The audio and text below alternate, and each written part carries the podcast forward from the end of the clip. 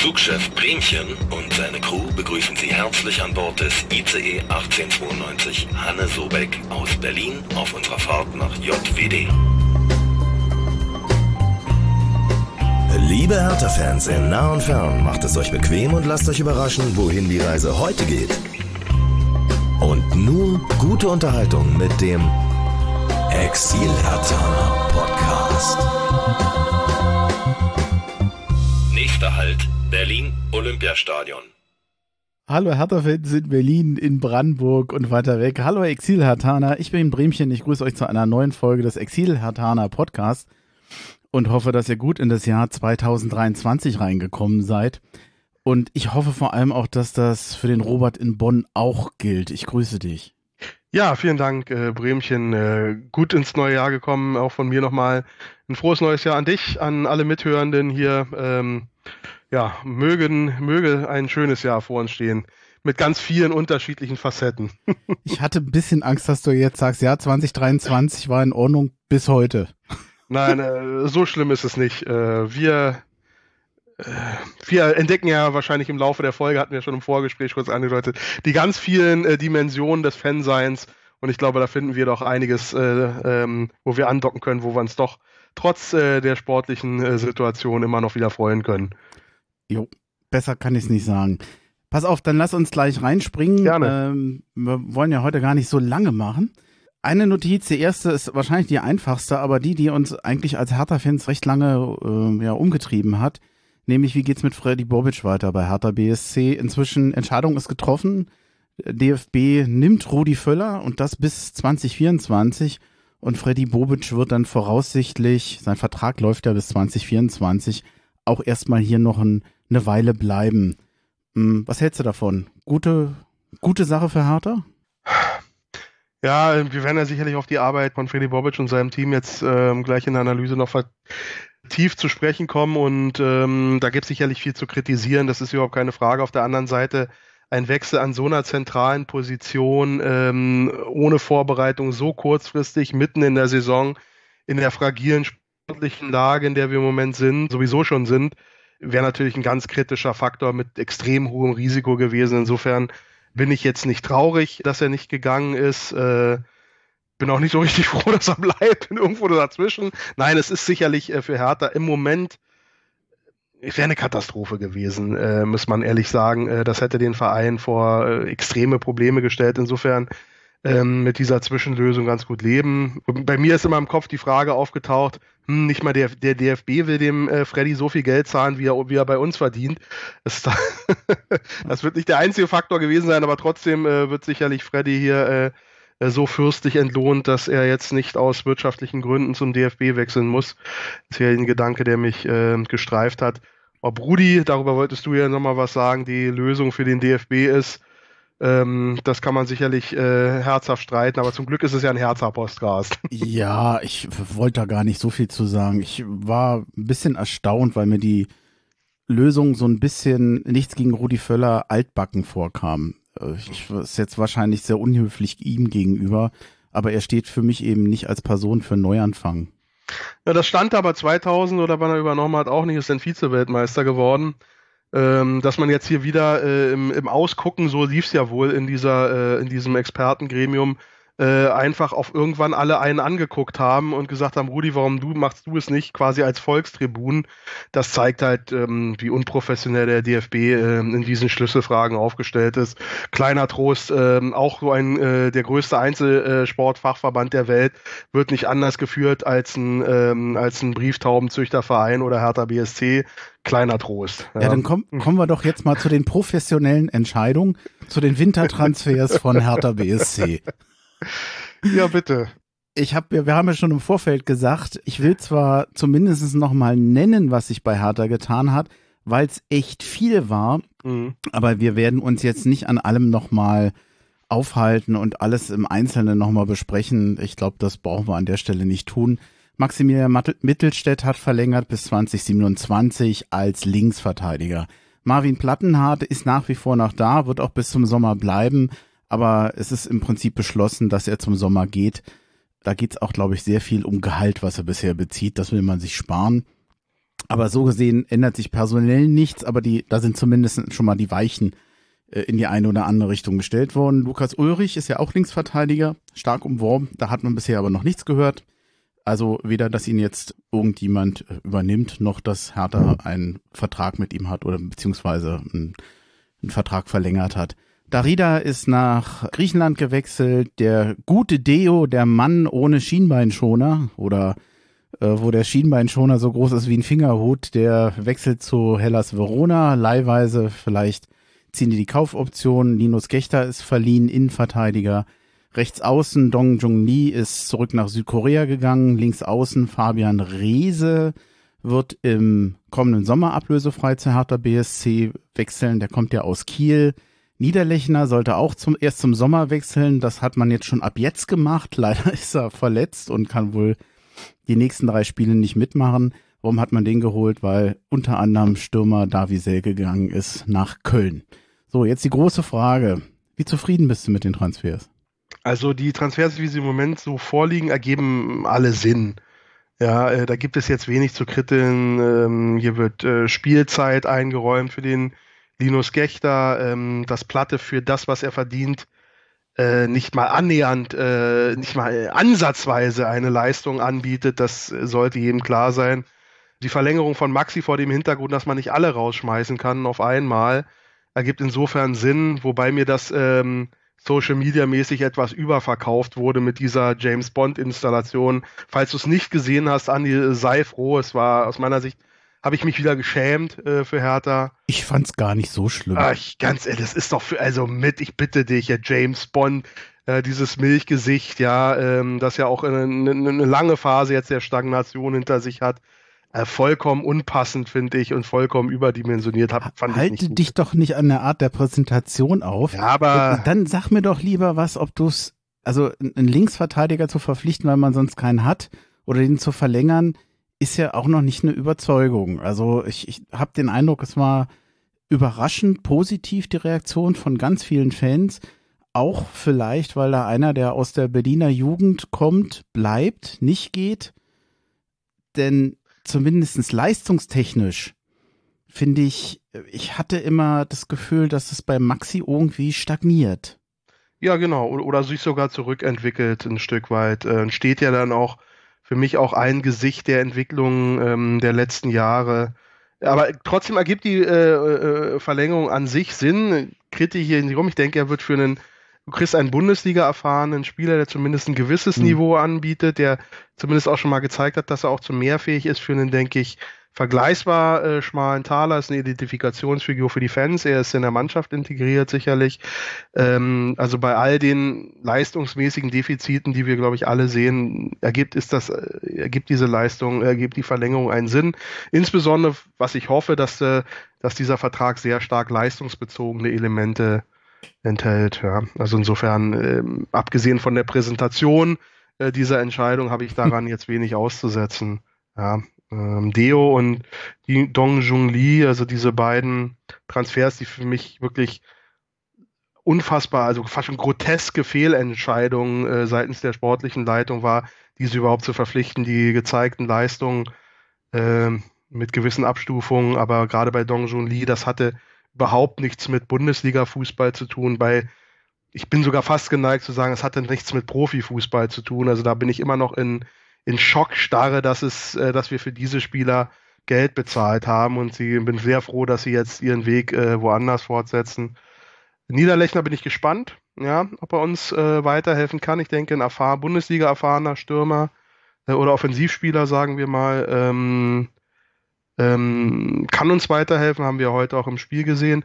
Ein bisschen habe ich noch Hoffnung. Ich weiß nicht, ob das jetzt nach dem Spiel nochmal eine Debatte auslöst, ob vielleicht der Fabian Reese ähm, ob das vielleicht auch ein Transfer ist, äh, den man vielleicht vorziehen könnte, gerade auf der Linksaußenposition, wo Maoli da, das haben wir heute gesehen, keine Alternative ist, wo es für Scheran vielleicht noch zu früh kommt, eine ganze Halbserie äh, zu tragen und äh, wo ähm, Chidu äh, Ejuke A verletzt ist und B dessen Formkurve auch leider jetzt äh, schon seit Wochen eher äh, in Richtung Süden zeigt, wäre vielleicht eine interessante Variante, ob man sich damit beschäftigt. Sicherlich auch ein überschaubarer Transfer vom überschaubaren Umfang. Da bin ich mal gespannt, ob eine Diskussion in diese Richtung jetzt doch nochmal an Fahrt gewinnt.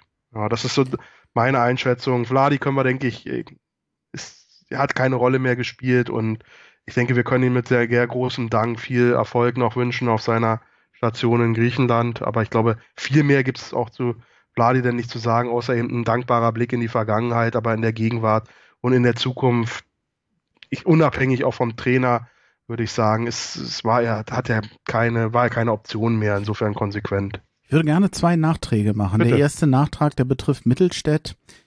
Man, was wir jetzt nicht gesagt haben, ist, dass natürlich auch bei Hertha BSC, und kann ja auch durchaus zu Recht so sein, dass man das denkt, man auch die Hoffnung nicht aufgegeben hat, dass er sich wieder stabilisieren und dass er sich verbessern und weiterentwickeln kann. Äh, ich, seit Luke Bacchio, den ich ja schon mal völlig abgeschrieben habe, denke ich ja manchmal daran, dass das ja auch eine Option ist, besser zu werden im Team. Und vielleicht wäre ja einer, eher einer derjenigen, die man das zutraut. Also da ist ja vielleicht auch noch so ein bisschen Hoffnung auf Besserung mit dabei. Denn das ist, finde ich, etwas, was auch nochmal besonders ist. Das sind jetzt alles Transfers, die Hertha insbesondere finanziell helfen. Die helfen Hertha dabei, Kosten zu sparen an Gehältern. Und sportlich aber eigentlich nicht schaden, weil keiner von denen, die da gegangen sind, sind Stammspieler oder echte Stammspieler oder aktuelle Leistungsträger. Das ist ja, glaube ich, auch nochmal das Besondere. Bei vielen Spielern hätte ich mir, um ehrlich zu sein, gewünscht, dass man diese Wechsel, aus welchen Gründen das auch immer nicht geklappt hat, schon im Sommer gemacht hätte. Denn äh, sie spielten ja oftmals auch vorher schon keine wesentliche Rolle mehr. Ähm, was mir jetzt so ein bisschen fehlt, ich weiß noch, als wir dachten oder glaubten, wir hätten noch mehr Geld, mehr Budget, da waren Wintertransfers oftmals auch immer verbunden mit der Hoffnung, dass Hertha Spieler bekommen, die im Rahmen dieses Umbaus das Team verstärken. Florian Niederlechner, ich weiß nicht, ob er besser ist als Davi Selke, aber weil Selke ja wirklich von seiner Torquote nicht groß überzeugt hat, gehe ich erstmal davon aus, dass es keine Verschlechterung ist. Aber äh, ich sehe jetzt hier keine Neuverpflichtung, wo man wirklich sagt, wir wollen da noch mal jemanden äh, haben, um irgendeine Lücke zu stopfen, um in der Offensive noch irgendwas besser zu machen. Äh, das fehlt eigentlich schon irgendwo. N nichts gegen Rese und Niederlechner, aber ich habe immer so das Gefühl, ja, das ist Ersatz für Spieler, die gehen.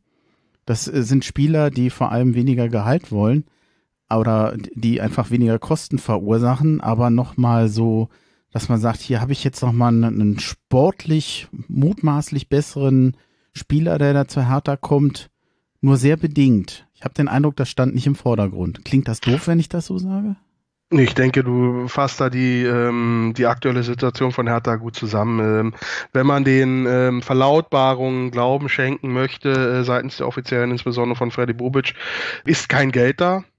Das heißt, äh, jeder Abgang, äh, insbesondere von Großverdienern wie Davy Selke, ist eine große Hilfe. Dafür holst du Spieler, die einen Bruchteil davon kosten, aber angesichts der gezeigten Leistungen sicherlich nicht schlechter performen können. Ja, ähm, wie du ähm, den Vergleich von Davy Selke und Niederlechner gezogen hast. Insofern äh, ist das als Konsolidierungskurs zu betrachten. Ähm, was halt gerade jetzt vor dem Hintergrund des heutigen Spiels, auf das wir gleich zu sprechen kommen, eben Sorgen macht, ist, dass ich es auch so sehe, dass wir keine Qualität dazu gewonnen haben. Aber auch hier ist das insofern konsequent, zumindest kongruent mit den Äußerungen des Trainerteams und auch der sportlichen Leitung in Form von Predi Bobic, dass man großes Vertrauen gerade auch in die Qualität des Kaders bekundet hat. Ob zu Unrecht oder zu Recht hat dieses heutige Spiel ein starkes Indiz gegeben, das wir gleich nochmal auswerten. Und das macht natürlich Sorge. Ja. Ähm, ich ähm, weiß nicht, ob diese Einschätzung äh, trägt, äh, die das Trainerteam da kommuniziert und äh, Freddy Bobic. Und ich denke, da sind viele Fans ähm, sehr, blicken da sehr sorgenvoll hin. Das verbunden mit der Aussage, wir haben eh kein Geld und kann, können nicht mehr Großqualität einkaufen, lässt uns, äh, lässt mich sorgenvoll in die Zukunft blicken, ja. Ich habe mir noch eine Notiz gemacht zu diesem Thema, eigentlich zu den Transfers, aber vielleicht passt das besser zur Auswertung des Spiels, so Stichwort Vertrauen in Jugendspieler, mhm. was wir Fans ja auch immer sehr gerne fordern und sagen, mhm. setzt mehr auf die Jugend. Aber vielleicht passt das ja nachher, wenn es darum geht, welche Konsequenzen zieht man aus so einem Spiel, wenn man überhaupt welche ziehen möchte. Dann gehört vielleicht dieses Thema Jugendspieler nochmal zur Auswertung von Bochum. Sollte ich es vergessen, erinnere mich ruhig nochmal. Wenn nicht, merken wir nachher, wenn wir die Folge später anhören, ach, jetzt haben wir es doch nicht miteinander angesprochen. Ich glaube, einen, einen, einen Haken hast du ja nochmal am Ende gesetzt, äh, wo wir auf einen ganz konkreten Spieler zu sprechen kommen. Ich denke, in dem Zusammenhang können wir das nochmal gerade. Genau. Ich denke, Sollte dem, eine gute Brücke sein. Mal sehen, ob wir es trotzdem vergessen. Wahrscheinlich. Uh, ja, dann sind wir mit den Transfers durch. Also ich von ich meiner Seite durch. aus. Äh, mal gucken, ob auch Freddy durch ist, da bin ich sehr gespannt. Aber für heute sind wir durch. ja, wobei dann kann man auch noch den Hinweis geben, das Transferfenster ist ja noch nicht zu. Genau. Ich glaube, es endet am 31. Januar. Man kann jetzt also noch äh, Zehn Tage. Hatten man noch ein paar Tage, man hat auch noch mindestens zwei Spiele, die man noch beobachten kann. Mal gucken, was da noch möglich ist. Vielleicht, was man ein bisschen an Spiel hat aus finanzieller Hinsicht ist ja, dass durch das Geld von Kunja die 5 Millionen ja sozusagen ein unerwarteter Ertrag reingekommen ist und zum Beispiel ein Spieler dann ein halbes Jahr früher holen, das kannst du dann machen. Ob aber zum Beispiel bei Rese das Holstein Kiel machen kann, die werden dann auch sagen, würden wir ja gerne tun, aber wir haben selber keinen Ersatz. Die Augsburger hatten einen, die Kieler nicht. Also das wird auch da sehr viel mit dann reinspielen. Ja, das werden wir sehen. Wer weiß, wo die 5 Millionen hingehen, wenn sie denn geflossen sind. Ähm, wirklich schon äh, das Vertragskonstrukt war da etwas äh, unüberschaubar, wann die denn wirklich fällig wären. Jetzt auch selbst unter der Annahme, dass es diese Klausel gegeben hat, äh, ob die jetzt wirklich jetzt auch schon im Winter aufgrund einer Festverpflichtung, vorgezogenen Festverpflichtung, wie es kolportiert wurde, fällig wären oder doch erst äh, bei Vollzug Ende der Saison, das wissen wir alles nicht, ob diese liquide zur Verfügung stehen. Mal schauen. Mhm. Dann würde ich ganz gerne den Übergang zum Holger machen. Ähm, der Holger, hm, also der sollte den meisten jetzt noch insofern bekannt sein, als ich ja die letzte Folge mit ihm gemacht habe, einem Exilhatana in Florida. Und mit dem hatte ich gestern nochmal gesprochen. Der konnte also von dem Spiel heute in, gegen Bochum noch nichts wissen. Ähm, und ich habe mit ihm gesprochen, weil er nochmal von seinen Eindrücken aus dem Trainingslager erzählen wollte ich muss zugeben, dass ich vorher, bevor wir die Aufnahme gemacht hatten, ein bisschen Sorge hatte, äh, dass wir da Dinge vielleicht zum wiederholten Male erzählen, die man woanders schon gehört hat, weil das mm, Trainingslager ist ja schon eine Woche her. Da könnte man ja denken, ach, also das mm, ist jetzt eigentlich ganz gut schon, schon aufbereitet. Zum Glück war das überhaupt nicht der Fall und ich würde vorschlagen, hört jetzt einfach mal rein. Exil Podcast. Ach, ich mache gar kein großes Intro. Ich sage einfach Hallo Holger und ich freue mich, dass wir nochmal miteinander reden können. Ja, hallo Andreas. Ich freue mich auch, dass wir nochmal miteinander kommunizieren, weil ich war natürlich beim Hertha ähm, Trainingslager zu Besuch, habe die Ehre gehabt oder das Vergnügen, halt viermal da zu sein. Also ich habe mir ähm, drei Spiele ansehen können und Trainingseinheiten und ähm, es war, war Wahnsinn, ja. Also die Erfahrung mit den Spielern und äh, wie die rüberkamen und diese, diese Emotionen und diese Freundlichkeit und man hat, man, man war sofort damit bei, man hat das Gefühl gehabt, ich bin Mitglied der Familie. Mhm. Ja, das, was man sich eigentlich immer so erträumt, wenn man so über Hertha schon jahrelang spricht, immer auf, den, auf der Tribüne sitzt und ähm, halt die Leute bloß vom Weiten sieht. Und diesmal war man so mittendrin. Und es war eine wahnsinnige Erfahrung und hat wahnsinnig viel Spaß gemacht. Ja, ich meine, für, ja. für dich ist es ja sowieso schwer, wenn du in Florida bist. Wann kannst du schon mal so nah rankommen an Spieler oder Verantwortliche? Äh, vier Tage warst du da? Oder an vier Tagen? An vier Tagen war ich da, ja. Also ich war das erste Mal am, am Sonntag da, wo die ersten zwei Spiele stattgefunden haben. Hm wo wir uns dann das erste Spiel angesehen gesehen haben. Und dann wurde vom Hertha gesagt, dass wir im Hotel zurück können und da sind kleine Snacks und Getränke für uns bereit. Da haben also die Fans, wir waren so ungefähr 40 Fans, also 40 von der Hertha-Community, die aus Berlin kamen, die aus ähm, Vancouver, nee, Vancouver nicht, aus, aus, also die kamen von, ein paar kamen von ziemlich weit her. Und ähm, da haben wir uns dann halt, halt im Hotel nochmal kurz zusammengesetzt zwischen den Spielen, haben was getrunken und sind dann wieder zum Spiel zurückgegangen, was ähm, das zweite Spiel 7 zu 1 ausging, was auch sehr schön war. Und dann die Atmosphäre und der Hintergrund, die Sonne ging unter und äh, war natürlich alles sehr schön. Hat, hat super gepasst. Also war, war ein Erlebnis, sage ich mhm. mal. Das klingt ja? alles sehr nahbar. Also äh, wie kann man denn auch mit Spielern oder Verantwortlichen jetzt noch näher in Kontakt? Was hat sich dann noch so ergeben? Ja, also ähm, ich muss sagen, äh, beim ersten Spiel, da haben ja bloß elf Spieler waren, haben ja bloß gespielt, die haben sich ja aufgeteilt und da habe ich zum Beispiel mit ähm, Marco Richter die ganze zweite Halbzeit gesprochen. Wir haben uns unterhalten über alles Mögliche, wie er ähm, in der Jugend gespielt hat, wie er von Augsburg zu Bayern, wie er dann wieder zurück zu Augsburg gegangen ist. Und war halt, es war locker, aber doch unheimlich toll. Weil, und dann kam auch so eine Szene, die mir sehr äh, haften geblieben ist. Da hat dann gerade ähm, ein Sturmkollege von ihm, Nankamp, hat gerade eine gute Aktion gehabt und Marco Richter, der ja nun sein Konkurrenz im Prinzip ist, hat ihn mehr oder weniger angefeuert und mhm. fand ich fantastisch, ja. Also, dass man untereinander dann halt auch so wirklich ähm, ähm, positiv miteinander umgegangen ist, ja. Und ähm, da habe ich später dann natürlich auch noch viel gemerkt, dass da halt eine unheimliche Kameradschaft ist innerhalb der Truppe, innerhalb des Staffs, innerhalb der, der ganzen Community Hertha BSC. Also mhm. äh, ich bin eigentlich sprachlos und restlos begeistert über die ganze Landschaft, sag ich mal, die wir da hatten, ja. Und das war wunderbar. Hm. Hat richtig Spaß gemacht. Und wie gesagt, also dann mit Marco Richter hatte ich mich unterhalten, eine ganze Halbzeit lang im ersten Spiel. Im zweiten Spiel saß dann mehr oder weniger Axel Kruse, der für, für drei Tage dann da war. Ein paar Meter von uns und Bobic und, und Döffner und alle möglichen waren dann auch da. Und man konnte wirklich mit jenen sofort mit besprechen. Man hat sich untereinander angesprochen, da waren keine, keine Berührungsängste und hat richtig Spaß gemacht. Und als dann ähm, der Tag zu Ende ging, die Spiele zu Ende waren, sind wir nochmal ins Hotel zurückgegangen. Also wir waren dann zu fünft. Ja, und ähm, da meinte dann hier der Teammanager von Hertha, der Thomas Westphal, ob wir noch einen Augenblick bleiben. Wir gehen jetzt, also dass Hertha jetzt Abendbrot isst und danach kommt er noch mal raus und dann können wir vielleicht noch ein bisschen quatschen.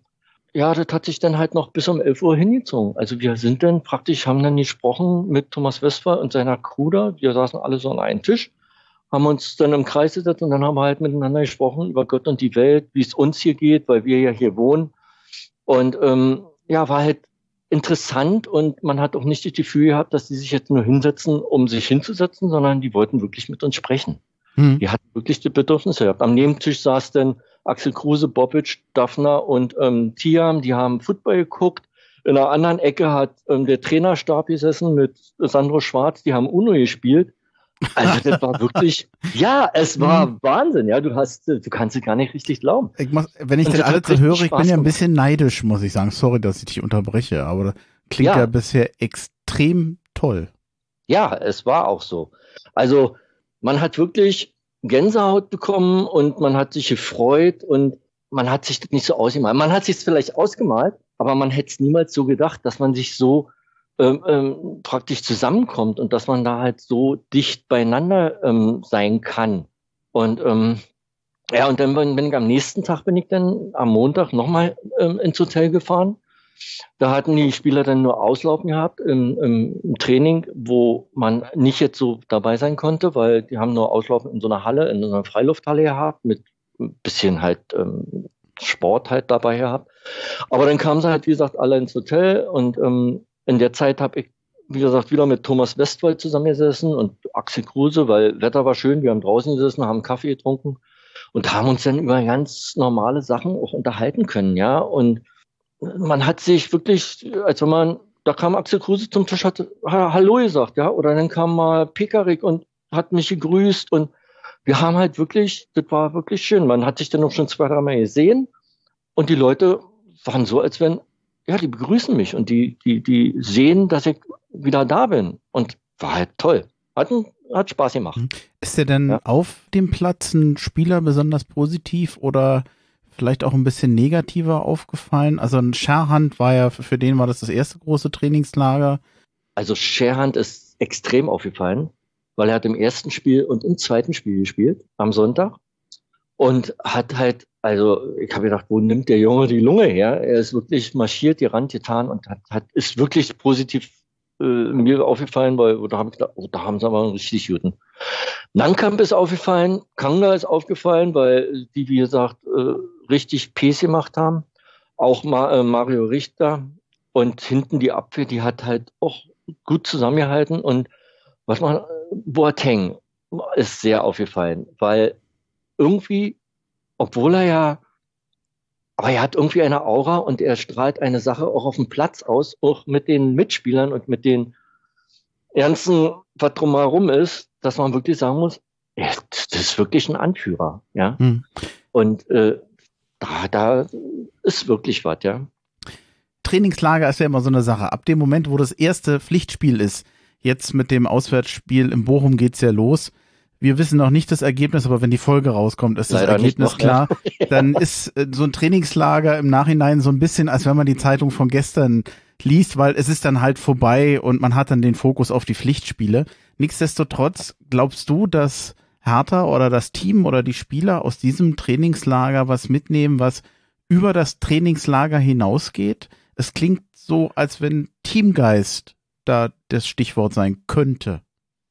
Äh, auf alle Fälle, weil ähm, wie man die Spieler halt auch äh, erlebt hat, auch im dritten Spiel gegen Minarius, da habe ich halt, wie gesagt, die ganze Zeit, also das ganze Spiel über, habe ich mit Pikarik gesprochen. Wir standen so zusammen und wir haben uns dann so unterhalten. Und muss ich auch sagen, da meine Pikarik, Kenny hat gespielt und Pekarik stand neben mir und der hat also auch jetzt nicht irgendwie gesagt, oh, das war eine schlechte Aktion, sondern der hat jede positive Aktion hat er auch positiv ähm, gedeutet. Also ich denke mal, der Teamgeist, der ist innerhalb der Mannschaft wahnsinnig gestiegen. Ja, also äh, wenn ich so vergleiche vor drei Jahren, wo sie ja schon mal hier waren, da hatte ich nicht so dieses Gefühl, wie, wie, wie sie so miteinander kommunizieren, harmonieren und so ist bei Weitem besser geworden. Also von, von meiner Sicht aus.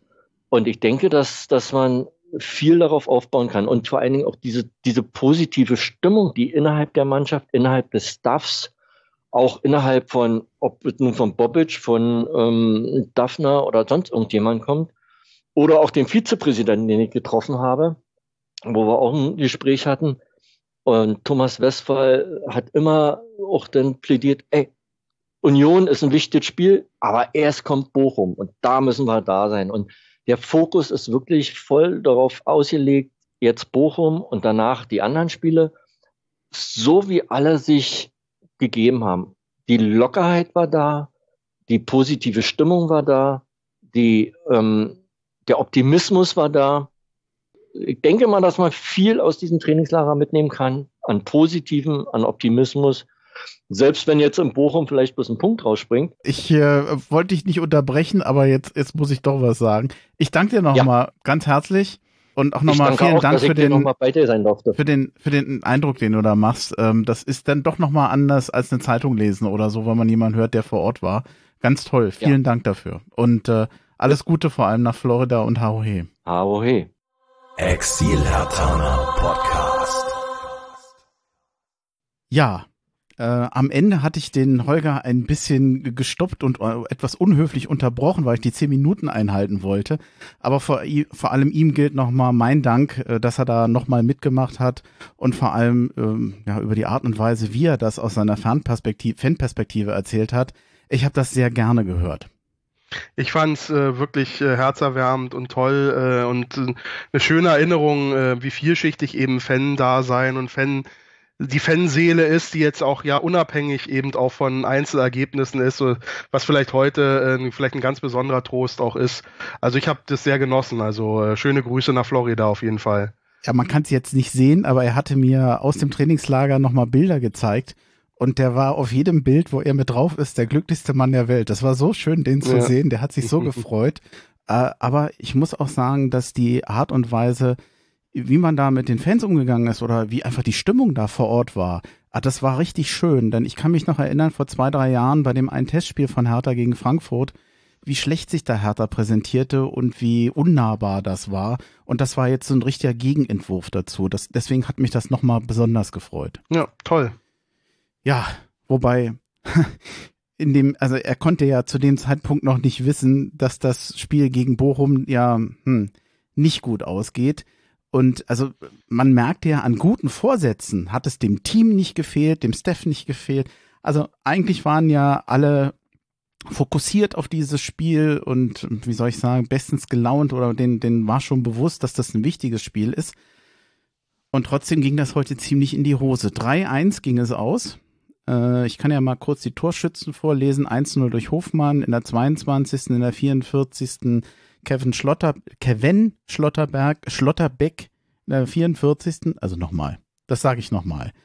In der 44. Minute 2 zu 0 durch Kevin. Ich sage immer Kevin, das gibt's doch gar nicht. Mhm. Äh, Kevin Schlotterbeck. Ich glaube, der heißt Kevin mit E, mhm, aber äh, genau. ich offensichtlich kriege ich es nicht hin. Äh, 56. dann Hoffmann 3-0 und 78. der Ehrentreffer durch Suat Serda. Äh, ich, ja, ich könnte jetzt noch ein bisschen vorlesen mit Aufstellung, aber ich muss das einfach loswerden. Ich bin so wahnsinnig enttäuscht über den Verlauf und das Ergebnis dieses Spiels. Nicht mal, weil ich große Erwartungen hatte. Nur ich bin einfach davon ausgegangen, dass zumindest gegen Bochum Hertha mithalten kann, gegenhalten kann über 90 Minuten und das offen halten kann. Das ist ihm dann zwar am Anfang gelungen, aber nachher nicht. Und ich muss sagen, ich bin auch jetzt noch, ich meine, das Spiel ist noch nicht so lange her, wirklich, also ich, ich kämpfe noch mit mir, weil mich das so, weil das so ein Dämpfer, so eine Bremse war. Und ich frage mich jetzt, woher denn, ob ich dann vielleicht doch vorher euphorischer war, als ich es hätte sein sollen. Und vielleicht ist es der ein oder andere Fan ja auch noch so gewesen. Das kann man ja nicht so enttäuscht sein. Hätte ich vorher mit einer Niederlage gerechnet, wäre ich auch nicht enttäuscht gewesen. Ja, am besten immer mit einer Niederlage rechnen, äh, gerade bei Hertha. Nein, äh, ich denke, was es äh, für dich vielleicht, aber auch für viele Fans sicherlich auch so unerträglich macht, ist die, ähm, die Rhetorik, die du ja auch schon angesprochen hast, äh, von der sportlichen Leitung, insbesondere dem, dem Trainerteam, äh, Freddy Bobic, die die Arbeit in der Winterpause in den äh, schillerndsten Farben äh, geschildert haben, äh, wie sehr ein Team entstanden ist, wie, wie, wie, wie starke Fortschritte man gemacht habe, wie optimistisch man sei für die äh, Rückrunde und eine Leistungsexplosion angekündigt hat, äh, was man sich mit Trainingsinhalten wie Boxbesetzung und äh, ja Offensivspiel beschäftigt haben wollte und ähm, das heute gerade in diesen Punkten also mannschaftliche Geschlossenheit, äh, Offensivspiel, Chancen kreieren. Ein so eklatanter Offenbarungseid war, dass eben dieses Spannungsverhältnis das besonders schmerzhaft macht. Ähm, ich gebe zu, ich habe diesen Bekundungen in der Winterpause wenig Glauben geschenkt, äh, zumal sie auch nicht von Tatsachen unterfüttert waren, die, die man wirklich als belastbar einstufen kann. Insbesondere die Trainingsspiele waren gegen äh, Jugendmannschaften und Amateurteams im größten Teil und äh, waren damit ohne jegliche Aussagekraft äh, für mich. Und außerdem haben wir schon so oft gehört, dass die Mannschaft ja so toll trainiert habe, nur um dann im nächsten Spiel wieder komplett zu versagen. Neu ist, dass das jetzt bei Schwarz das erste Mal so richtig in die äh, Fritten gegangen ist. Ähm, und das äh, stimmt äh, schon nachdenklich. Also ähm, ich bin ernüchtert, ja, ähm, mhm. bin aber vielleicht auch eben nicht eben so stark eingestiegen auf diese Rhetorik und du erinnerst dich vielleicht an die Saisonauftagsfolge, wo ich ja ähm, ein sehr, sehr negatives Bild äh, von der anstehenden Saison äh, gezeichnet habe, und als Absteiger Nummer eins äh, bezeichnet habe. Du wirst dich vielleicht erinnern. Ähm, diese Rolle hat uns mittlerweile Schalke abgenommen, aber das ist auch das einzig Positive. Äh, jetzt, wenn wir jetzt Bilanz ziehen zwischenzeitlich, dann sehe ich uns direkt dahinter und ähm, muss wirklich fragen, ähm, äh, was uns da jetzt noch zur Hilfe kommen kann, aber da können wir vielleicht nachher nochmal den Ausblick wagen. Aber das ist so meine Gefühlsstimmung und deswegen bin ich jetzt nicht am, am Boden zerstört, sondern ähm, ist einfach Ausdruck der extrem schweren Saison, die ich von Anfang an erwartet habe.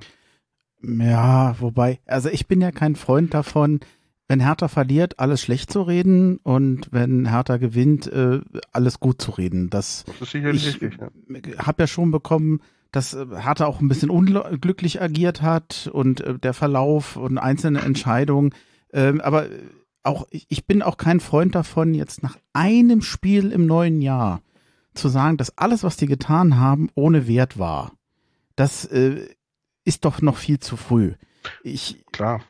Das muss ja nicht heißen, dass wir jetzt in den nächsten zwei, drei Spielen wieder andere Partien sehen. Und dann ist man, also aus der, ich meine, zwei, zwei, drei Stunden nach dem Spiel, was du 3-0 verloren hast, äh, dass man 3, da jetzt noch nicht äh, 3-1, ach, das, das 1. Das, das, ach, komm! Das, Das zählt schon gar nicht mehr. Das äh, äh, es ist doch normal, dass man enttäuscht ist. Also ich, ich will, will mich ja selber vom Übertreiben schützen.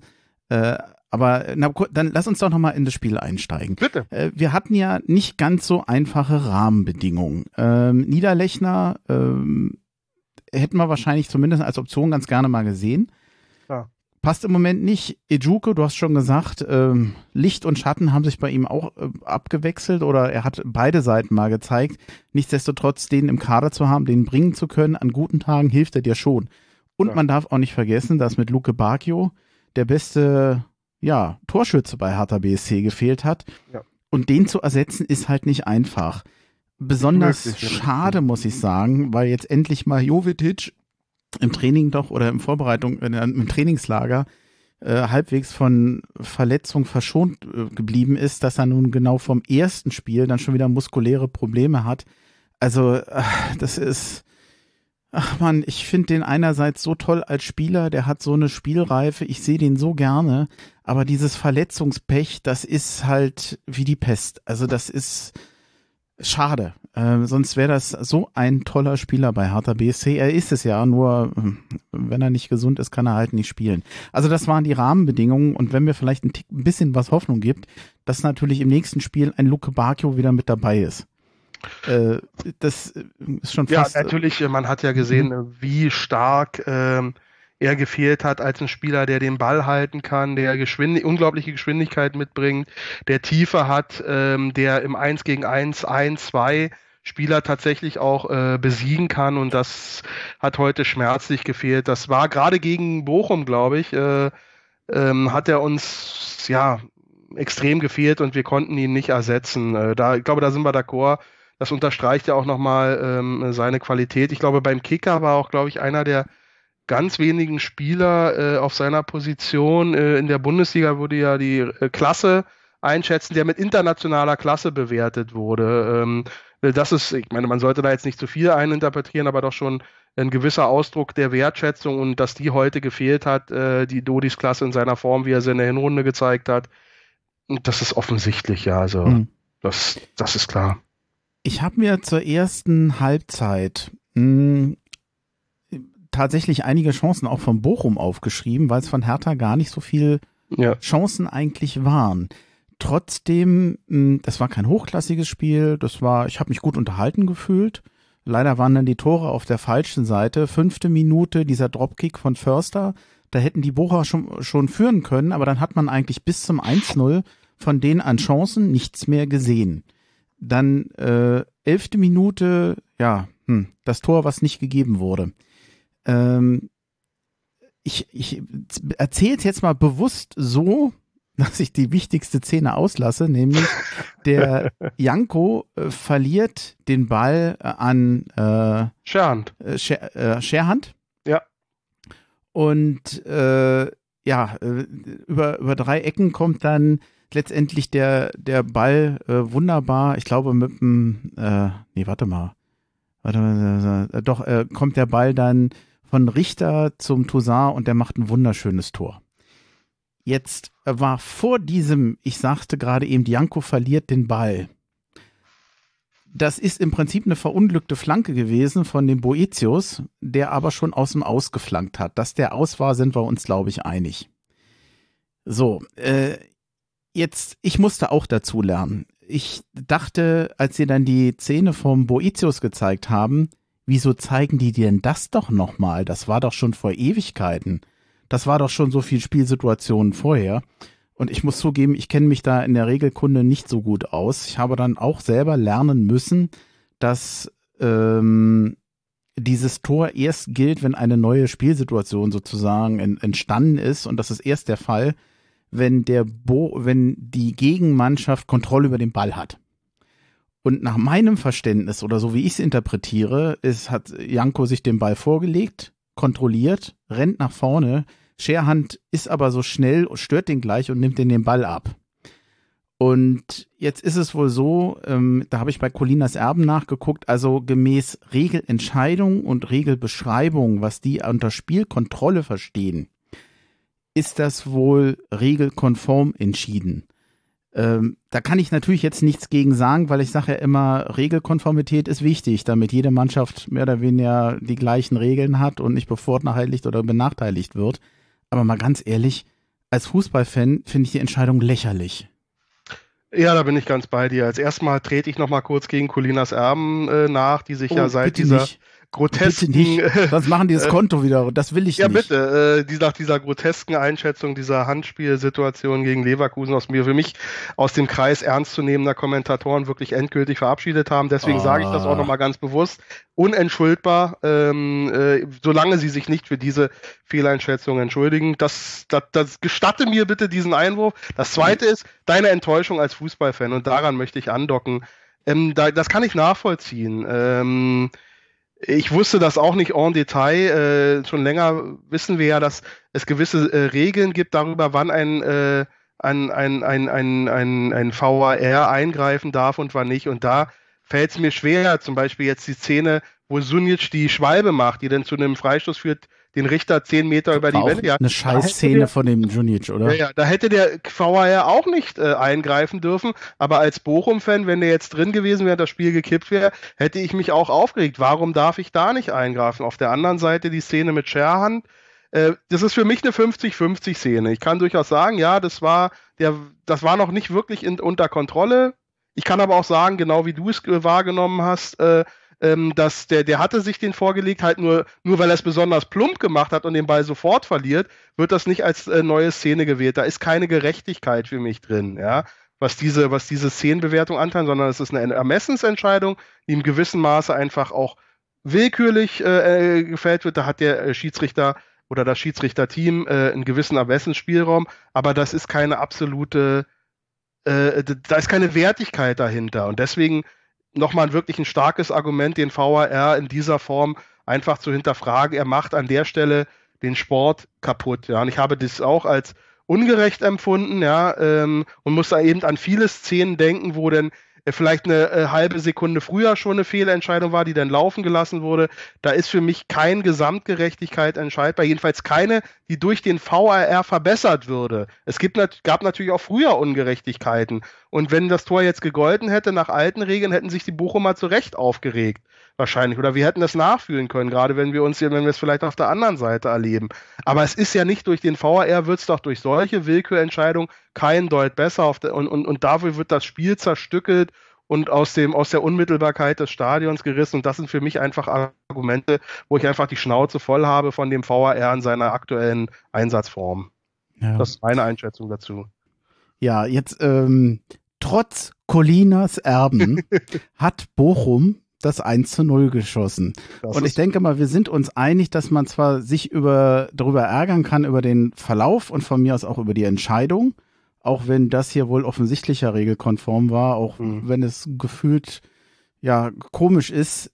Hm, was ich jetzt nicht machen möchte, weil, weil ich das auch für doof hielte, zu sagen, dass das jetzt das Spiel gekippt hätte. Natürlich hätte das anders laufen können, wenn du erstmal mhm. führst. Natürlich kann dann so ein Spielverlauf sich ändern. Aber Hertha hatte ab der 22. Minute immer noch genug Zeit, dieses Spiel zu drehen, mehr zu machen, ja. eigene Tore zu schießen und gegnerische Tore zu verhindern. Mhm. Und das haben sie nicht getan. Insofern ist das echt Pech. Aber das Unvermögen in den folgenden Minuten war für mich größer als das Pech, was sie vorher hatten. Denn dieses 1 zu 0 für Bochum, die haben ja schön ordentlich durchgespielt. Dann kam die Flanke und nachher der verhältnismäßig freie Kopfball. Kempf war noch mit dabei beim Gegenspieler.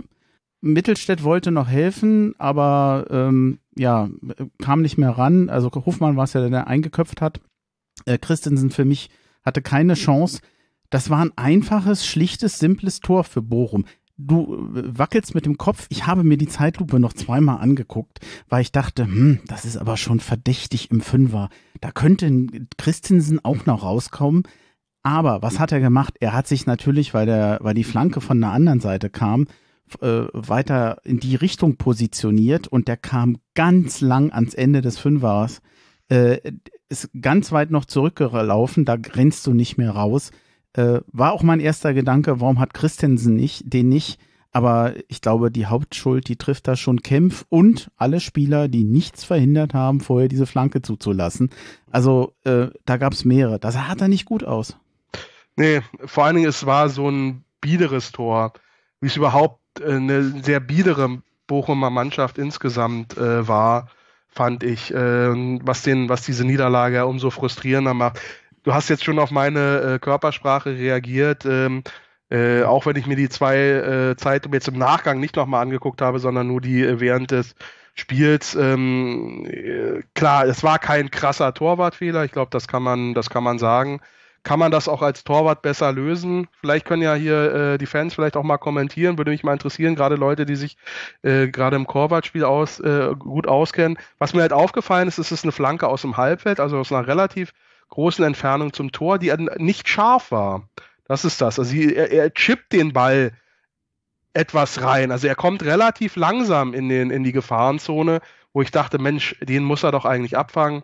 Aber du hast natürlich recht, äh, er kam unbedrängt, also der, Spiel, der klankende Spieler kam unbedrängt äh, zur Flanke und ähm, Kempf sieht sehr unglücklich aus. Also ich habe in meiner Erinnerung ist er, ist er seinen Gegenspieler gerade mal äh, bis zum Brusthöhe äh, mit hochgesprungen. Ähm, also du, dass der Stürmer fast unbedrängt ähm, da äh, einen relativ ruhigen Kopfball, äh, der jetzt nicht besonders scharf, aber platziert genug war, äh, auch für den Torwart, der in die Gegenrichtung äh, läuft, äh, unhaltbar ist.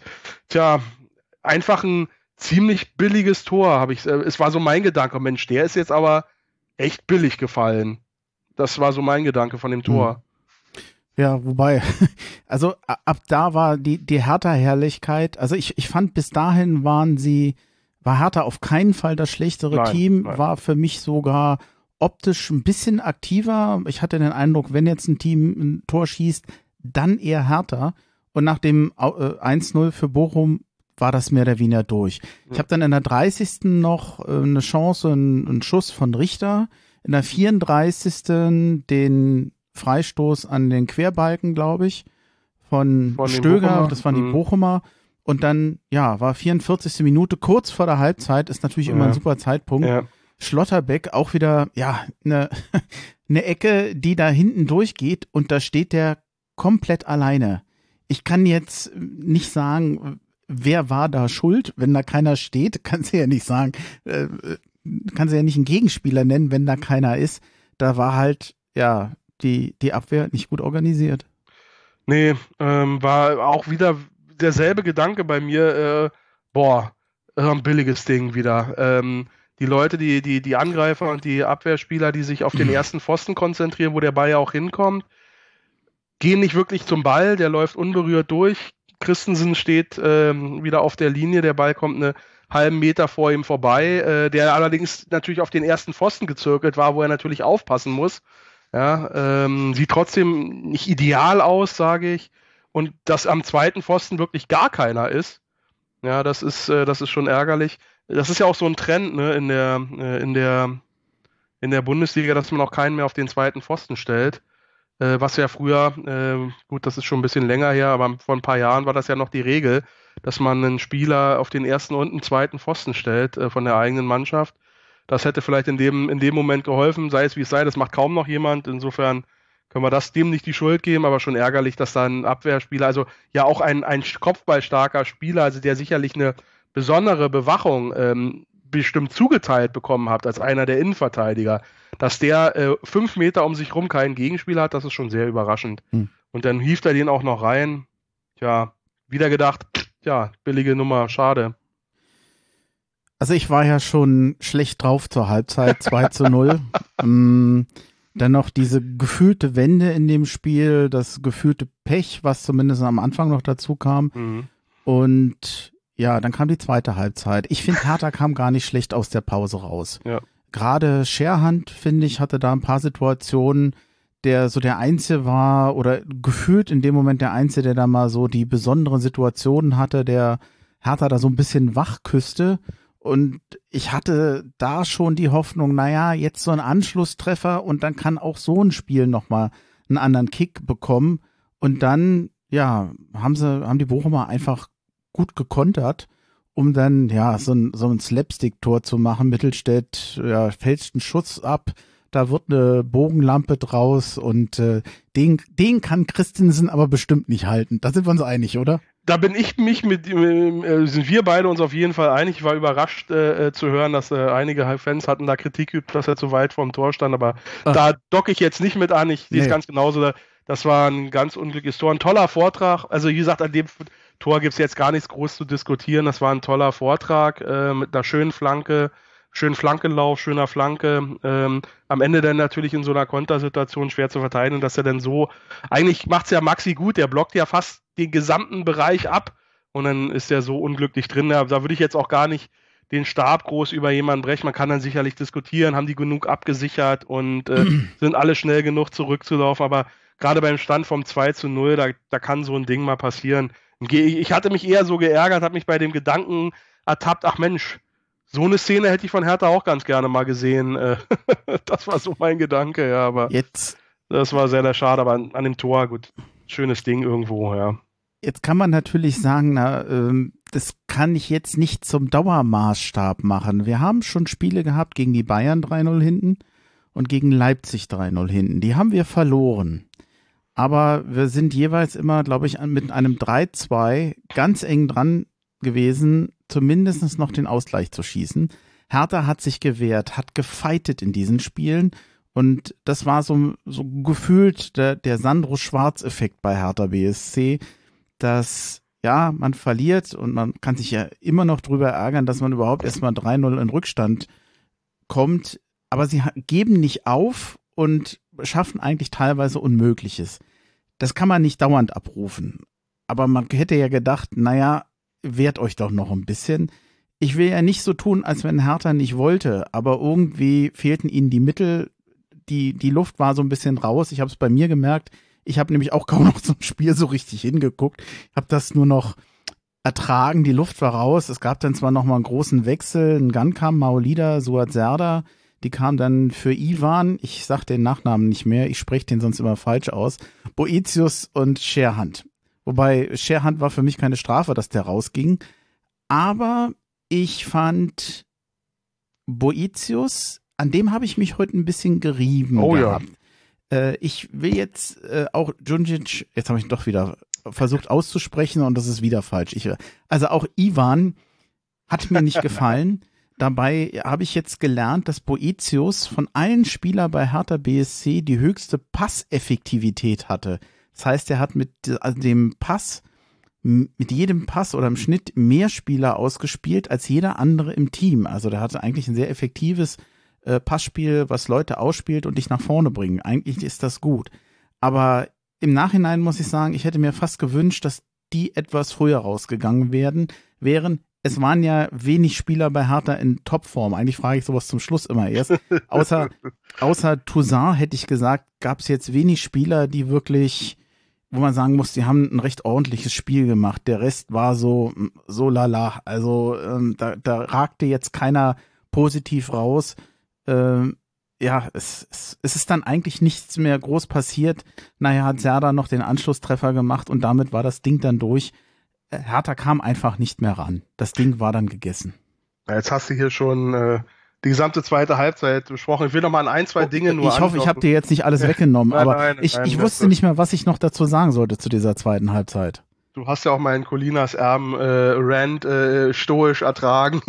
da sehe ich das natürlich nach. Ja, ich nee, habe immer ein bisschen Angst, dass sie so angegangen werden. Das, äh, deswegen komme ich jetzt schon für die in die Verteidigung. Ich habe schon Muttergefühlen bei denen. Oh Gott, äh, das trägt dir hoffentlich einen lobenden Tweet irgendwo ein. Ähm, nee, vielleicht an ein, zwei Dinge äh, würde ich gerne noch andocken, ähm, weil du es auch selbst gesagt hast. Ich hatte mich nämlich gefragt, weil du jetzt auch ja kommentiert hast, dass er die größte Passeffektivität, so wie du es formuliert hast, äh, von bei Boetius lag. Ich habe mich in der ersten Halbzeit maßlos über Boetius geärgert. Ich fand, diese Leistung war eine absolute Unverschämtheit. In einem schwachen Hertha-Team hat er wirklich nochmal, war mit Abstand der Schwächste für mich. Er hat äh, äh, sehr viele Fehlpässe gespielt, nach meiner Erinnerung. Das ist natürlich nicht immer subjektiv, aber das ist, was bei mir hängen geblieben ist. Insbesondere in vielversprechenden Situationen, wo er es denn mit Trick anspielen versucht hat, was mich denn in so einer Situation äh, äh, in der Hertha sich befindet, wirklich wahnsinnig macht. Irgendwelche Hackentricks, die da, das wirkt auf mich lustlos, pomadig, arrogant, ja. Und da hat er heute zu viele drin, keine Körperlichkeit, äh, hat die, hat die, hat die Intensität vermissen lassen und ich war bass erstaunt, äh, ähm, wie auch einige Kommentatoren, die ich so im Internet äh, nachgelesen habe, dass er zur zweiten Halbzeit noch aufs Feld durfte. Das habe ich nicht nachvollziehen können. Junic hatte ich jetzt nicht so auf dem Kieker, ehrlich gesagt. Ja, aber äh, das von Boetius zu sagen, wollte ich auch nochmal sagen. Und klar, ähm, gerade wenn man dann sieht, dass der, äh, Serda, der äh, jetzt noch ein Tor macht, ich erinnere mich an das Spiel in Bochum im letzten Jahr. Ähm, da haben wir 3-0 oder 3-1 gewonnen, glaube ich 3-1, auch äh, so im umgekehrten Ergebnis. Da hat uns Bochum, ähm, das war grotesk, eigentlich hat Hertha da viel schlechter gespielt. Da hat mhm. Bochum uns 80 Minuten lang an den eigenen Strafraum gepresst zwar ohne groß Chancen zu kreieren, aber wir sind kaum aus dem eigenen Strafraum, geschweige denn aus der eigenen Hälfte rausgekommen und gewinnen 3-1. Ähm, und hier ähm, äh, haben wir, ähm, sagen wir, halbwegs stabil gespielt. Ich denke, das hat Schwarz schon erreicht, dass die Mannschaft nicht komplett auseinanderfällt. Aber ja, das war der zweite Punkt, an den ich bei dir andocken wollte ähm, dass wir in, in vielen Spielen, wo es mal teilweise nicht lief, doch immer mal wieder äh, Phasen, über längere oder auch kürzere Phasen, eine deutliche Reaktion gespürt haben, die sich dann auch in Toren oder zumindest in Torchancen äh, niedergeschlagen hat. Und das habe ich hier auch sehr vermisst.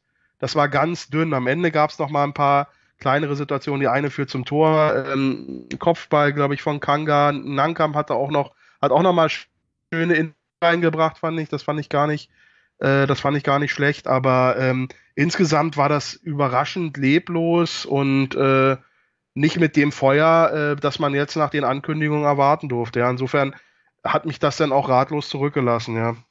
Es gibt eine Sache, die würde ich gerne noch mal nachreichen zu Ivan.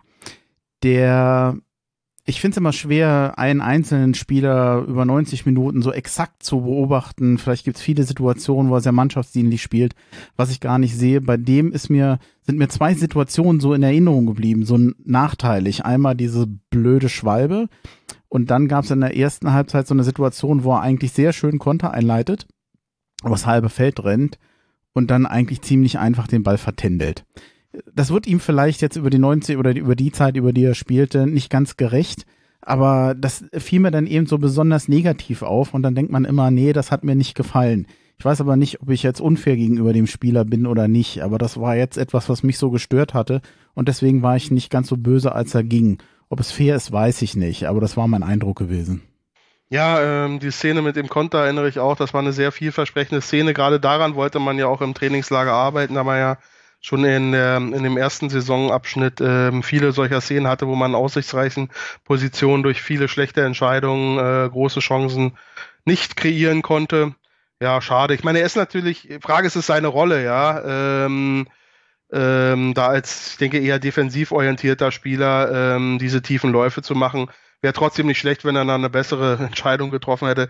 Die anderen Aspekte seines Spiels, äh, schwer zu beurteilen. Also ich habe jetzt hier kein dominantes äh, äh, Bochum erlebt. Ja, ich habe wie gesagt ein sehr biederes Bochum erlebt, das durch zwei Standardsituationen und eins zugegebenermaßen sehr gut herausgespielten Konter äh, ja verdient gewonnen hat. Ähm, die Frage ist, ob das jetzt an Junic lag. Ich denke, da müssen wir ich glaube, das hattest du ja auch hm. schon so das Gefühl mitgenommen, dass das insgesamt keine, keine ausreichende Leistung war, durch die Bank weg. Ja, ja. ich will mich jetzt auch nicht an ihm festkrallen. Also, ja. es war es betraf ja eigentlich weite Teile des Teams. Ja. Ähm, ich hatte so unter dieser Überschrift Vertreter so zwei, drei Komponenten noch gehabt, die ich ganz interessant fand. Wir hatten einmal Maxi für Plattenhardt, wir hatten Richter für Luke Bacchio und wir hatten Scherhand neu auf der neu, neu auf der linken Seite als Vertreter. Ähm, wie denkst du, haben die funktioniert? Ja, gut, von Platte hatten wir jetzt ja hatten wir uns ja schon vorhin ausgetauscht, dass wir, mm, dass er nicht mehr das bringt, was wir uns erhoffen. Ist sicherlich ein Spieler, der unglaublich viel Offensivpotenzial mhm. hat, dass er auch in den, äh, äh, zumindest im, äh, zum Ende der letzten Saison ja auch mal für kurze Zeit abgerufen hat. Mir ging es jetzt eigentlich mehr um die Leistung von Maxi. Ja, eben, deswegen sage ich, ist Maxi jetzt besser gewesen. Ähm, also offensiv fand ich ihn, fand er wenig statt. Er hat, er hat einige sehr schlechte Abspiele geleistet. Er war aber sehr engagiert, das habe ich gesehen, mit sehr viel Intensität im Spiel. Ähm, er war immerhin in dem Konter da, um ihn abzufälschen, dann unglücklich, aber er war in der Position. Ähm, bei den beiden Kopfballtoren sehe ich ihn nicht äh, äh in der Pflicht. Ansonsten habe ich jetzt nicht, erinnere ich jetzt nicht, dass ständig über seine Seite Angriffe kamen. Wie gesagt, insgesamt war das ja ein sehr biederer Auftritt von Bochum. Deswegen ist die Frage, also ich, ich denke, klar, man denkt immer, mein Plattenhardt kann noch mehr, der kann noch, kann noch mal gute Ecken schlagen, der kann noch mal gute Flanken schlagen, aber er macht's ja nicht. Ja. Deswegen bin ich nicht unzufrieden kann, mit Maxi, aber ich kann dir vielleicht eine auch nicht. Brücke bauen. Ich weiß nicht, ob du die, das so unterschreiben würdest. Ich habe Maxi nicht als einen schlechteren Vertreter von Plattenhardt wahrgenommen, allerdings auch nicht als jemand, der ein gutes Spiel gemacht hat. Ich denke, das, das trifft es sehr gut. Mm, bei Luke Bacchio haben wir ja eigentlich eben schon selber gesagt, den zu ersetzen ist schwer. Im Moment nicht möglich, ja. Und ich muss einfach sagen, das hat Richter auch nicht geschafft.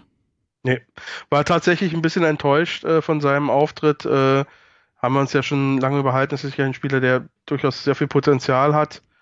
Die vielleicht auch unsere einzige Waffe noch ist nächstes Jahr auf der rechten Seite, äh, wenn vielleicht Luke Bacchio so weiterspielt und vielleicht sich für andere Teams interessant macht. Kein unwahrscheinliches Szenario. Hatte mir mehr erhofft. Ähm, heute ein bisschen fehlerhaft, ein bisschen unpräzise. Schade, war keine gute Leistung. Also Luke Bacchio muss zurück äh, auf die rechte Seite. Sagen, nächstes Spiel sagen wir mal so, wir haben Richter auch schon mal besser gesehen bei Hertha BSC. Ja. Das sowieso. Aber das genau. muss man leider in diesem Spiel von Für vielen sagen, äh, Spielern sagen. Ja. Äh, bei Scherhand, man darf ja nicht vergessen, es war seine Premiere, sein erstes Bundesligaspiel. Ich weiß nicht, was man da jetzt erwarten kann also ich habe schon wesentlich schlechtere Premieren gesehen. Ich fand's auch. Ich war auch recht angetan. Er wird, ich habe gesehen, er wird im Netz äh, doch recht heftig kritisiert. Er hat ein paar Szenen. Ja, genau. Ich hatte ein paar Szenen. Äh, oh Gott, wo bist du im wahrgenommen. Netz? Sag's nicht. Nicht auf Twitter. äh, ich will's nicht wissen. Immer, nee, lassen wir das. Äh, Im Hertha Darknet. Oh, oh Gottes Willen, nein. nein, äh. nein, um Gottes Willen. Nein, ganz öffentliche, ganz, ganz unspektakuläre Quellen. Ähm, einfach um mal so, ich gehe da mal ganz gerne mal rein, um einfach so ein Gefühl zu entwickeln, wie ist es bei anderen angekommen und das auch mal mit meinen Wahrnehmungen abzugleichen. Wie gesagt, da habe ich ähm, hier und da doch ähm, starke Kritik an Sherhand wahrgenommen. Ich habe ihn ähm, positiv gesehen insgesamt. Ähm, warum habe ich ihn positiv gesehen? Eben vor dem Hintergrund, dass es sein äh, Debüt, sein Startelf-Debüt war. Er ist noch ein junger Mann der auch noch nicht, äh, der einen ganz ungewöhnlichen Weg äh, zum Profitum gefunden hat, äh, eben nicht über Leistungszentren gekommen ist. Ähm, ich fand, man hat man, wenn man die positiven Siege, sie hat eine super Intensität reingebracht, die klasse Balleroberung vor dem Aberkannten 1 zu 0, äh, hatte immer wieder intensive Läufe, war ganz stark dran und gallig und bissig. Äh, man hat aber auch gemerkt in mehreren Zweikampfsituationen, dass er die Körperlichkeit nicht hat für die Bundesliga. Äh, wurde da einfach weggestellt von seinen Gegenspielern äh, und hat dann Zweikämpfe verloren. Ähm, vorne fehlt es halt auch noch ein bisschen an, an Präzision, an, an Laufwegen, an, an, an Durchschlagskraft. Aber insgesamt durchaus ein, äh, äh, ein Debüt, das, äh, das durchaus optimistisch stimmt ähm, und auch sicherlich ein Mann ist, wenn ich das jetzt natürlich nur auf dieser einen Stichprobe ist es jetzt viel gesagt, aber spricht erstmal nichts dagegen, weiter auch auf ihn und auf eine Entwicklung bei ihm zu setzen. Äh, ich war etwas überrascht, dass er raus konnte. Kann auch sein, dass er kaputt war. Er hat ja, wie gesagt, wie ich finde, sehr intensiv gearbeitet, sehr ganz, ganz intensiv. Und so ein Bundesligaspiel ist wahrscheinlich über 60 Minuten, ist wahrscheinlich auch nochmal was anderes als 60 Minuten Regionalliga Nordost. Äh, daran muss man sich wahrscheinlich auch erstmal gewöhnen, an die Geschwindigkeit, an die Intensität. Aber vielleicht für mich noch einer der, der wenigen äh, Lichtblicke mit ähm, einigen schönen Szenen, die ich jetzt bei Nankamp noch wahrgenommen habe.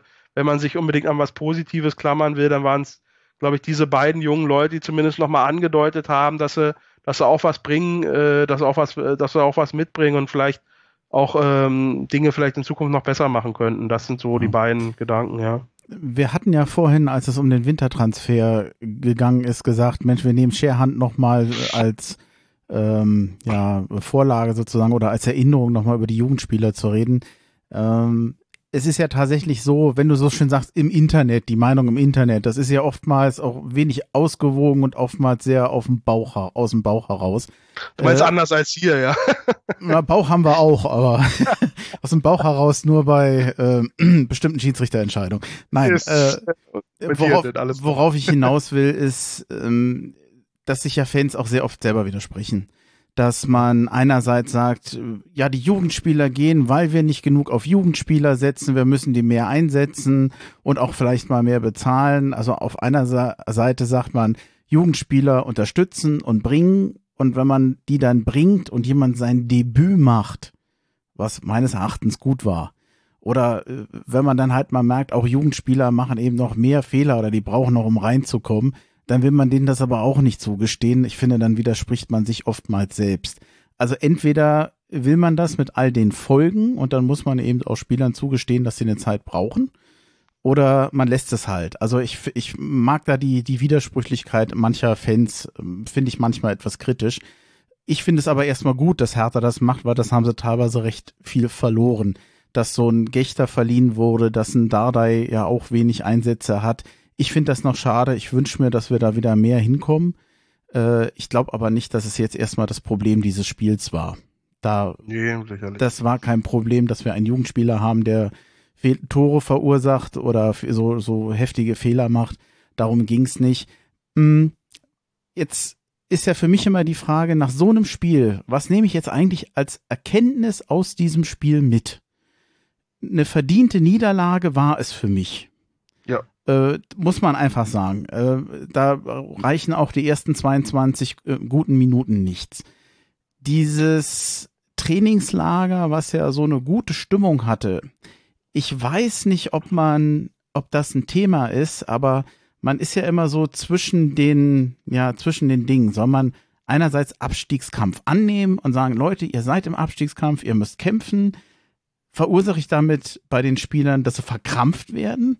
Oder muss ich eben auch, ja, Mut machen, ein bisschen entspannter mit den Leuten umgehen, um einfach erfolgreich zu sein? Also, ich, so ein richtiges Mittelmaß finden ist ja gar nicht so einfach. Äh, ich weiß nicht, ob das etwas ist, an, bei dem Hertha noch mal ein bisschen was tun muss.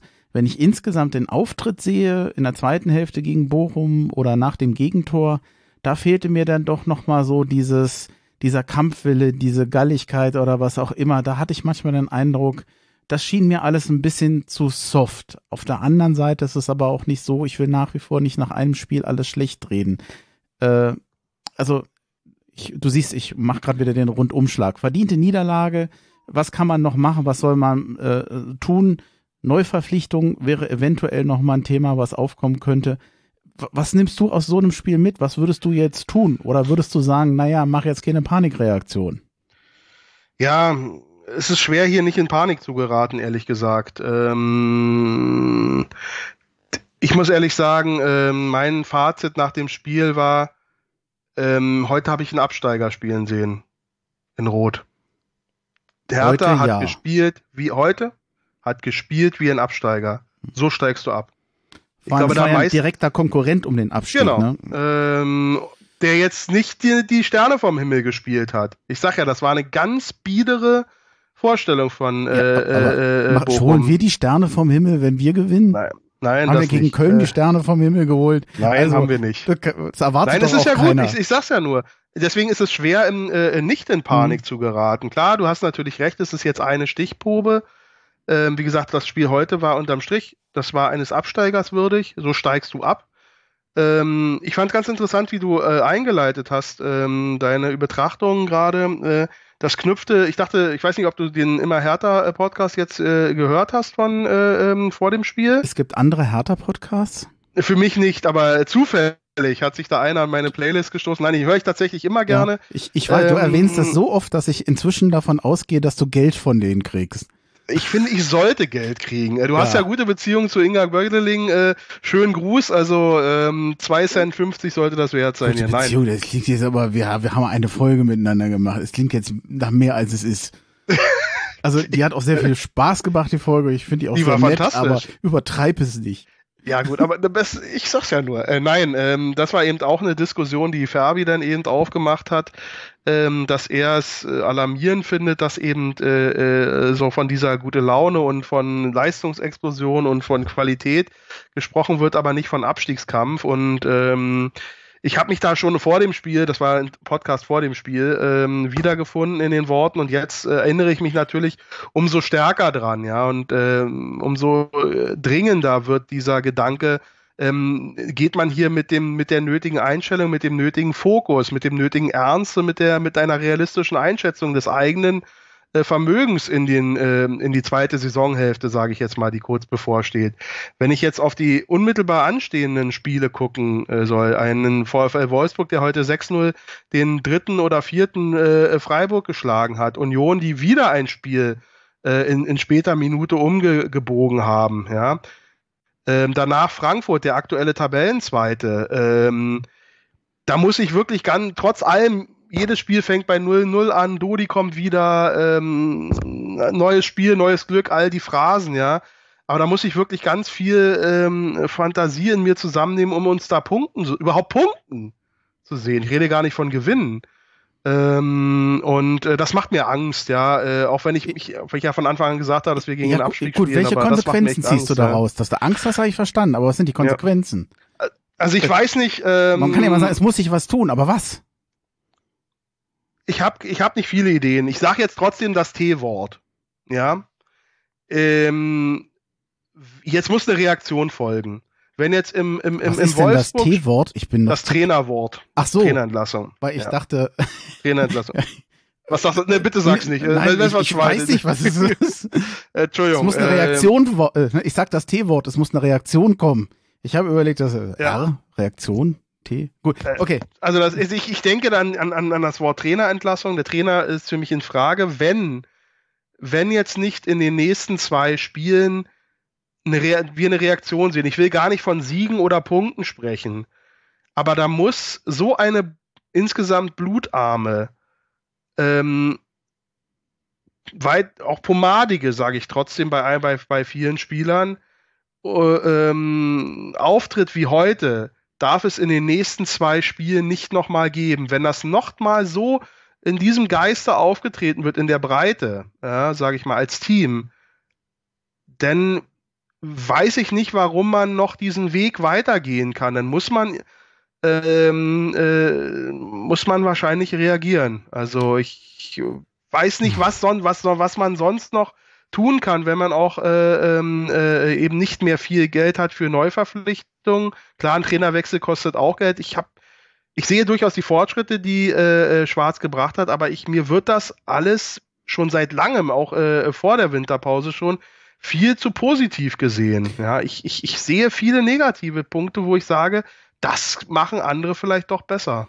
Also, dass du jetzt auf wirklich die, die Trainerentlassung schon den Gedanken ja. Also da, das haut mich ja um, weil da bin Wirklich, ich ganz ja? weit weg. Weil ja. ich hätte jetzt gedacht, das Naheliegende, was ja noch ein Trainer machen kann, ist zu sagen, warum äh, steht Kanga im Sturm? Warum steht da nicht ein Gunkamp vielleicht? Mhm. Also man kann ja an Personalien im Team durchaus, hat man noch viele Optionen. In Surat Serda zu besseren Zeiten war äh, ein Must-Have im, im, im Startteam. Mhm. Es gab Gründe, warum er das nicht ist. Also ich kann ja, ja theoretisch erstmal über, über Spiel und Taktik immer noch sagen, äh, ja, natürlich ist der Trainer gefordert, aber erstmal nicht in dahin, dass man den entlässt, sondern dass der nochmal überlegt, ob so wer die aufgestellt und eingestellt hat, äh, dass er da noch was machen kann. Ich meine, nach der, wenn man sagt, naja, wenn aber das der Grund ist, dass es nicht richtig läuft, dann kann man, ist natürlich dann die, die Konsequenz, naja, wenn du sagst, es liegt am Trainer und an dem, was er tut, dann könnte man ja sagen, das ist ja erst recht richtig auf den Trainer zu verweisen. Aber um ehrlich zu sein, wir hatten so viel Trainerwechsel, die haben alle nichts gebracht und der erste, der irgendwo wirklich mal richtig in der Hinrunde wirklich gewirkt hat, war für mich Sandro Schwarz. Also von mir aus äh, können viele Leute gehen, aber ich möchte ihn unbedingt gerne behalten ich glaube, wir haben immer noch andere Optionen, die im Team selbst sind, die immer äh, Formation sind in der Einstellung und äh, wir haben immer noch den Punkt Transfers. Wir haben noch keine Verstärkung geholt, aus ja. guten Gründen, weil wir kein Geld haben. Aber ich weiß nicht, ob ein Abstieg auf Dauer nicht auch teurer ist. Genau diese Fragen wird man sich jetzt sicherlich stellen. Ich habe ja nicht gesagt, ihr müsst ihn sofort mhm. entlassen. Mhm. Ich habe ja gesagt, was passiert jetzt? Was mich schon länger stört, ist eben diese lila Laune-Mentalität, die ich hier höre. Ja, das sind sicherlich, äh, er begründet das ja auch. Er sagt, das kann einen auch runterziehen und Negativspiralen. Wir wollen positiv Gut, aber das denken. macht ja im Moment auch der ganze Verein. Wir ja, wollen ja, Präsidenten, äh, wir sagen, wir wollen anders herangehen, wir wollen mit Optimismus ja, ja. rangehen. Also da könntest du jetzt auch sagen, da kann doch der Trainer nichts dafür. Na gut, er ist der sportlich Verantwortliche. Ne? Ähm, hm. Die Sage ist, es muss, deswegen sage ich ja, da kommt jetzt, ich sage ja nicht, entlass ihn heute hm. sofort. Und er ist komplett gescheitert. Ich sage ja, was passiert in den nächsten Spielen, insbesondere in den nächsten beiden Spielen? Ja, die die äh, mhm. Rund, nächste Runde Rund, äh, Hinrundenende und dann Rückrundenauftakt gegen äh, Union. zwei extrem schwere Spiele, ähm, wie ich gesagt ähm, der Präsident hat sieben Punkte ausgerufen äh, ähm, äh, für die ersten drei Spiele. Die können wir schon nicht mehr erreichen. Ja, ne? das ist schwierig jetzt. Es sei denn, wir das, das gewinnen jetzt, vier das Punkten. eng werden, ja. Nein, äh, für mich ist, ich will, es, Sandro Schwarz muss jetzt die richtigen äh, ähm, äh, Schlüsse ziehen. Personell, da gibt es natürlich Optionen, aber auch insgesamt. Und äh, wir müssen eine andere Mannschaft erleben. Ich will, ich sage ja nicht, ich sage ja, ich sehe selbst bei optimistischen Szenarien und einer starken Leisterverbesserung sehe ich kaum Chancen in den nächsten beiden, vielleicht sogar drei Spielen ähm, äh, Punkte zu holen. Ja? Hm. Was ist, wenn das eintritt? Und dann muss man eine Entscheidung treffen. Hat die, hat die Mannschaft eine Reaktion gezeigt? Hat äh, Schwarz auch vielleicht mit personellen Veränderungen äh, äh, einen anderen Auftritt bewirkt? Hat er eine andere Ansprache gefunden? Hat er taktisch vielleicht nochmal reagiert? Können wir ihm zutrauen auf den letzten 16 Spielen, und man sollte diesmal nicht so lange warten wie beim letzten Mal, ähm, die Klassenerhalt zu schaffen? Das ist ja immer die Frage, die sich auch Freddy Bobic sicherlich auch jeden Tag stellt. Ja? Und ähm, ich, es ist eine Option, äh, Andi. Ich weiß nicht. Ich, ich säge nicht an seinem Stuhl. Ich fordere seinen Offensiv. Ich sage nur, es ist jetzt eine ganz kritische Phase. Und jetzt Ja. muss Sandro Schwarz wirklich zeigen, ich erreiche die Mannschaft, die Mannschaft hört auf mich und ich, äh, und ich erreiche auch etwas mit der Mannschaft. Weil wenn das nicht ist in den nächsten Spielen, wird er, wird er gehen, ob ich das will oder nicht, wird Freddy Bobic ihn entlassen. Da bin ich ganz sicher. Hm. Ja. Entschuldige, du hast jetzt so ernsthaft gesprochen und ich grinse die ganze Zeit. Ja, ich weiß, es war sehr irritierend. Und niemand weiß warum, weil ich grinsen muss, weil wir vorhin schon mal kurz in einer ähm, äh, kurzen Unterbrechung, weil wir ein technisches Problem hatten, ist mir aufgefallen, dass dein Mikro anders ist. Und ich weiß jetzt auch warum, weil, die zu, weil du zum Teil so gestenreich sprichst, dass du beim Sprechen mit der Hand gegens Mikro haust. Diese, diese Emotionalität, die du Das in ist- mir wächst, ja. Ja, wenn alle, wenn, wenn das Team bei Hertha so engagiert wäre wie du, das äh, wir wären, Oder du, äh, wenn die deinen Fleiß hätten, was du hier in den Podcast steckst, dann wären wir Zweiter. Ja? ja, Oder Dritter. verschuldet. Ja, unverschuldet. das sind wir sowieso. Ja. Ähm, ähm, ich glaube, hattest du gesagt, ich weiß gar nicht, ob wir 60 Minuten sprechen können? Ja, das war eine Fehleinschätzung. ähm, die Antwort lautet ja, können wir. Ja, können Ähm, wir. Gut. Nein, ich glaube, es ist nochmal, ich fand es sehr interessant tatsächlich, die Diskussion, weil sie eben über das Spiel selbst, das jetzt, das jetzt relativ schnell doch auserzählt war, eben doch eben schon unsere Schlüsse gezogen haben. Was bedeutet das nach dieser langen Pause? Äh, wie geht's jetzt weiter? Der, der Blick richtet sich ja sorgenvoll nicht nur meiner, sondern auch deiner in die Zukunft. Und da stellen sich jetzt wirklich, äh, jetzt unabhängig von, von meiner etwas negativ gefärbten Einschätzung, äh, jetzt stellen sich wirklich ganz entscheidende Fragen in den nächsten Wochen. Das ist jetzt wirklich eine ganz, ganz, ganz eine Knack, eine Knacksaison jetzt. Also die nächsten zwei, drei Wochen, da werden, da werden Entscheidungen gefällt in die eine oder in die andere Richtung. Ich glaube, da sind wir uns einig an dem Punkt, oder? Ja, ich hätte gerne, also meine, meine Wunschschlagzeile wäre ja eigentlich heute gewesen, Hertha erkämpft sich drei Punkte in Bochum. Und jetzt ist die Schlagzeile Hertha enttäuscht in Bochum. Und das ist eigentlich das Schlimme. So, willst, du- willst du so die Folge nennen oder ist das. Äh, Das überlege ich mir noch, aber gefühlt, so unter dieser Überschrift läuft ja der Tag heute irgendwie. Also, ich hatte es noch etwas, äh, etwas dramatischer. Äh, vielleicht äh, nimmst du es ja noch mit als Gedanken mit. Ich, äh, mein Gedanke war nach dem Spiel Schockstarre. mm, Weil ich war, war ein bisschen, ich war ein bisschen paralysiert tatsächlich, weil ich, äh, weil ich doch, ähm, auch wenn ich jetzt nicht viel erwartet habe, aber die Art und Weise, wie wir verloren haben, die hat mich doch, äh, die hat mich doch sehr ratlos zurückgelassen. Ja, das muss ich wirklich sagen. ich muss ja immer so ein bisschen in mich reingrinsen, weil du ja immer sagst, dass wenn wir gesprochen haben oder eine Aufnahme gemacht haben, dass du dann, dass dich das na nicht beruhigt, aber auch immer so ein bisschen runterbringt. Und äh, ich, ich frage mich dann immer, oh Gott, wie warst du denn vorher drauf? Nee, nee, also heute also, ist ich war Temperament hast du ja immer noch. auf jeden Fall. Ähm, es war diesmal insofern anders. Es hilft, wenn man ein ganz kleines Kind auf dem Schoß hat. Ja, also äh, beim Hertha schauen, äh, da Mhm. kann man sich nicht zu äh, äh, Flüchen und äh, Tänzen äh, hinreißen lassen, aber dazu war das, die, wie gesagt, das, ich war wirklich eher, ich habe es dann wirklich eher doch zurückgelehnt im, äh, im Sessel äh, betrachtet und aber doch schon äh, mit, äh, mit gefühlt offenem Mund und dachte, boah, das ist aber ganz schön weit weg von dem, was hier äh, in Aussicht gestellt wurde. Das heißt, deine Töchter oder die jüngste Töch Tochter, jüngste, wenn du die ja. auf dem Schoß hast, dann äh, hilft, sa sagst ja. du keine Schimpfworte. Das ist äh, gut. Das stimmt tatsächlich. Und äh, vor allen Dingen eben nicht, äh, ähm, dass man da nicht, also die Saisons vorher, da die letzten zwei Saisons, also äh, da waren schon ähm, äh, wirklich unglaubliche Ausbrüche dabei. Ähm, das will ich auch nicht nochmal haben, ja. Ähm, ganz so schlimm ist es ja auch nicht, ja. Es hat ja, ja durchaus Verbesserungen gegeben. Da sind wir uns ja durchaus einig. Aber heute bin ich doch schon etwas angefasster, merkst du ja, ähm, weil mich auch eben diese, diese Rhetorik so, so, so triggert, ja, weil mich dann äh, dieses, dieses Happy Sunshine Florida, wir sind, wir, wir steigen nicht ab, wir machen den Großangriff, wir sieben Punkte aus drei Spielen, bla bla und ich sehe dann, kriegt dann so eine Leistung vorgesetzt. Das ärgert mich wirklich. Da komme hm. ich mir als Fan verarscht vor, wirklich. Dann lass uns ja. doch aber trotzdem, weil jetzt äh, habe ich den Holger so gedrängt und bin dem so über den Mund gefahren, dass wir nicht zu lange aufnehmen und das holen wir jetzt alles wieder sozusagen auf mit Überstunden, Überminuten. Äh, lass, lass uns doch mal wieder ja zurück gut. zum Thema Gerne. kommen. Äh, ich habe jetzt eigentlich so in der Nachbetrachtung, ich würde würd ganz gern ein einen Stopp machen, es sei denn, du hast noch was ganz Wichtiges. Aber nee, ich glaube, wir haben ja aber auch alle jetzt Themen wirklich sehr ja. erschöpfend äh, besprochen. Danke ja wie auch immer auch für den äh, Raum und deine Geduld. Also das, das hat in der Tat therapeutische Wirkung. Andi. Ja. Nach 16 Spieltagen Hertha mit 14 Punkten auf dem vorletzten Platz. Das ist ein direkter Abstiegsplatz und den werden wir auch über den Sonntag halten können. Es kann ja. uns keiner überholen, wollte ich damit sagen. Das ist jetzt aber es macht es jetzt nicht unbedingt besser. Wir haben, du hast es eben schon gesagt, jetzt spielen, stehen Spiele an, Hertha gegen Wolfsburg am 24. Wolfsburg hat, du hast es eben heute schon äh, gesagt, äh, Freiburg mit 6-0 geschlagen. Union gewinnt 3-1 gegen Hoffenheim. Das ist dann unser übernächster Gegner. Und äh, unser über, übernächster Gegner, die Frankfurter, haben 3-0 gegen Gelsenkirchen gewonnen. Also alle Gegner, alle drei nächsten Gegner gut gewonnen, hoch gewonnen. Ich meine, das heißt jetzt nichts, dass der deswegen auch gegen uns gewinnen. Aber naja, gut, man, mir wäre lieber gewesen, dass wir uns besser präsentiert hätten. Hm, ich wage nicht zu behaupten, wie diese Spiele ausgehen. Das ist jetzt, ähm, ich weiß nicht, in die Glaskugel gucken, das traue ich mir nicht zu, das würde ich jetzt Nein. lassen.